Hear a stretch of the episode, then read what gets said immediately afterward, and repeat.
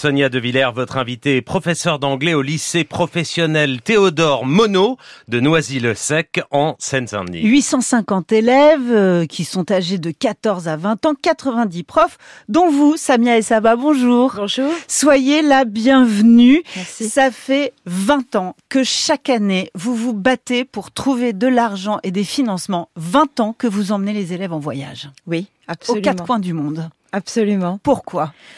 Parce que les cours théoriques entre quatre murs d'une classe ne suffisent pas. Ouais.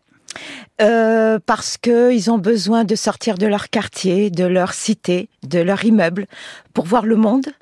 Et euh, être cantonné euh, entre les murs de l'école, c'est pas suffisant. Et aussi pour euh, que les cours euh, soient plus concrets.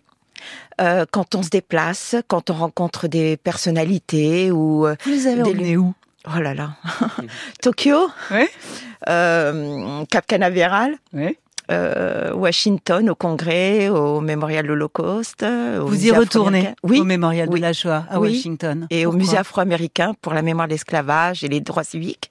Parce que euh, c'est important, j'enseigne l'anglais, j'enseigne tout ça, et euh, parfois c'est trop abstrait pour eux. Et euh, le fait euh, de, de se rendre, par exemple, euh, ne serait-ce qu'au musée afro-américain et de voir le bus euh, de, de physiquement euh, où Rosa Parks a été arrêtée, euh, la tenue qu'elle portait le jour où elle a été arrêtée.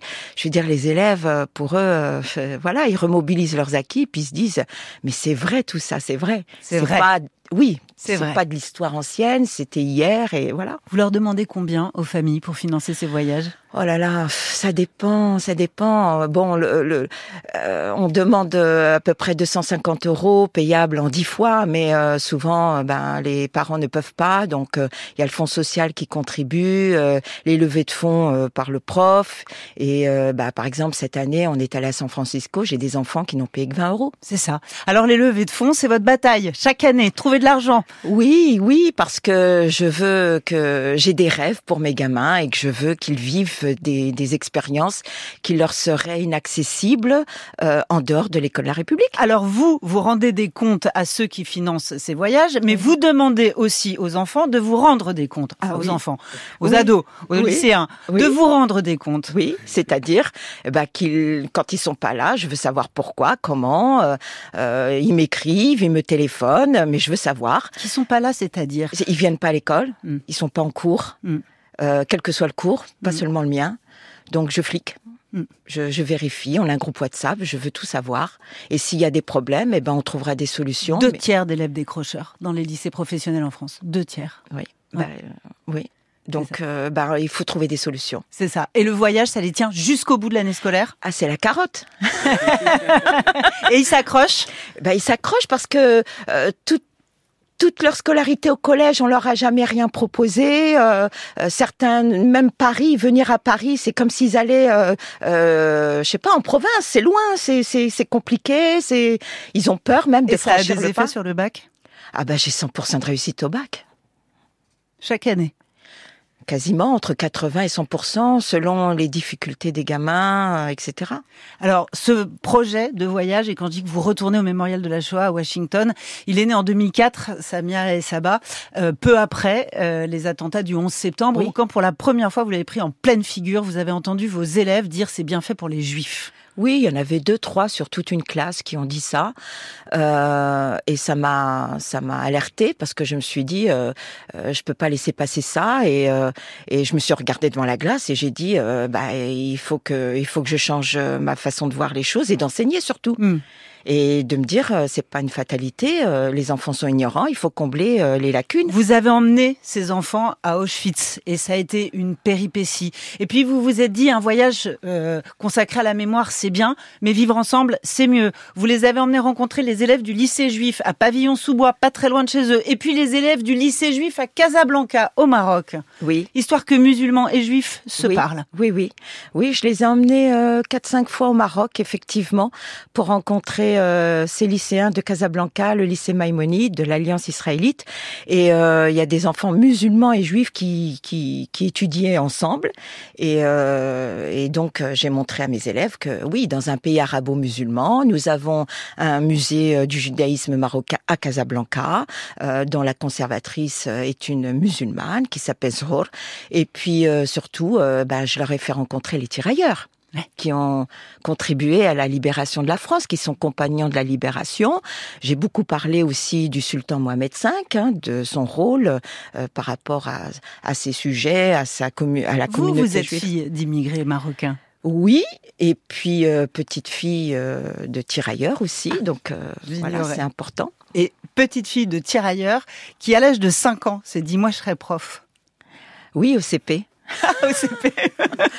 au CP. Parce que la maîtresse était formidable. La maîtresse était formidable et puis surtout, euh, bah, j'adorais écrire au tableau, j'adorais ramasser les cahiers. Euh, oui, c'est ma vocation est née euh, au CP. Et, cette vocation, elle est là, le feu sacré, vous l'avez, euh, vous l'avez euh, encore et, et, toujours en cette rentrée, il y a cette polémique qui qui, qui grève euh, la rentrée, l'approche de la rentrée, c'est celle de, de, des abayas, de, de, de l'entrée en vigueur du décret qui va interdire le port de l'abaya à l'école. Concrètement, comment ça se passe?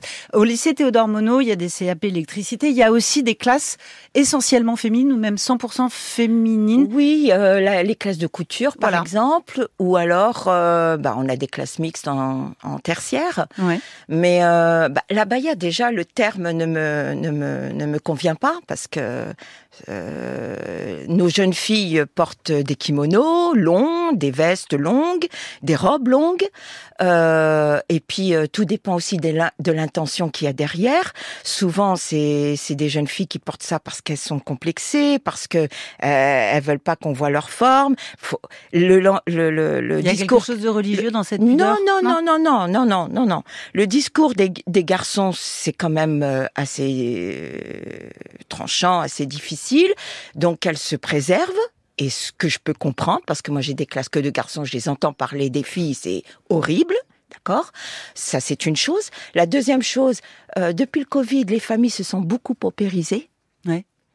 Donc moi j'ai des jeunes filles qui peuvent pas s'acheter des vêtements de, marque ou des vêtements tout court et euh, elles ont quelques vêtements et donc elles, elles euh, avec un kimono ou une robe longue, eh ben ça couvre quand même euh, pas mal de choses.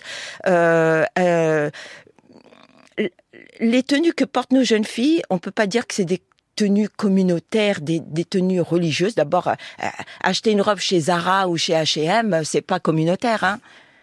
Je veux dire, euh, tout le monde. Moi, moi l'été, je porte des robes longues. Hein. Et pourtant, euh, je suis républicaine, fonctionnaire d'État et tout ce qu'on veut. Hein. Quand ces jeunes filles, euh, parce qu'il y a énormément, il y a 22 semaines de stage dans le cursus d'un lycée Oui. professionnel, quand ces jeunes filles, elles partent en stage, elles partent en entreprise, Oui. vous les accompagnez justement dans ces codes vestimentaires pour sortir du lycée, pour aller affronter le monde de l'entreprise. Mais il n'y a pas que il y a pas que le monde de l'entreprise. Quand on va au Sénat faire une visite, Oui. euh, euh, elles sont préparées. Euh, Quand on va euh, euh, au Quai d'Orsay, elles sont préparées. Quand on va à l'Élysée, visiter l'Élysée, parce qu'on y va aussi, elles sont préparées. On n'a aucun problème avec ça. Ça veut dire il n'y a aucune résistance à l'enlever la non, robe non, longue. non. Et puis, et puis, elle- on leur explique. Il faut être dans le dialogue. On est dans la pédagogie. Faut pas être dans la violence et de- dans la violence verbale. Tu rentres pas à l'école euh, si tu ne portes pas ci, tu ne portes pas ça. C'est pas. On est des éducateurs, des, des enseignants. Samia et Sabah, j'ai une dernière question. Hier, le président des Restos du Cœur a annoncé un cataclysme et une vraie difficulté à continuer à nourrir ceux qui demandent des repas. Vous, c'est un cas quotidien. Des Oui. élèves qui ne peuvent pas se nourrir. Bien sûr. Bien sûr, on a des élèves qui, qui attendent sur les marches de l'escalier ou dans la cour que les copains, quand ils vont euh, euh, à la cantine, leur amènent quelque chose. Et euh, ça arrive souvent, et parfois même le logement. On a des élèves.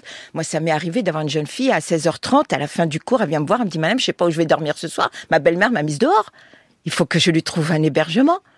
Et l'assistante sociale, elle appelle euh, le, le, le 115, il y a rien à cette heure-là, il faut un jour ou deux pour lui trouver quelque chose. Eh ben c'est à nous les profs, on se cotise et on lui paye de nuit le temps qu'on lui trouve une solution. Mais c'est ça être, être prof pour moi, c'est ça. Bonne rentrée. Merci.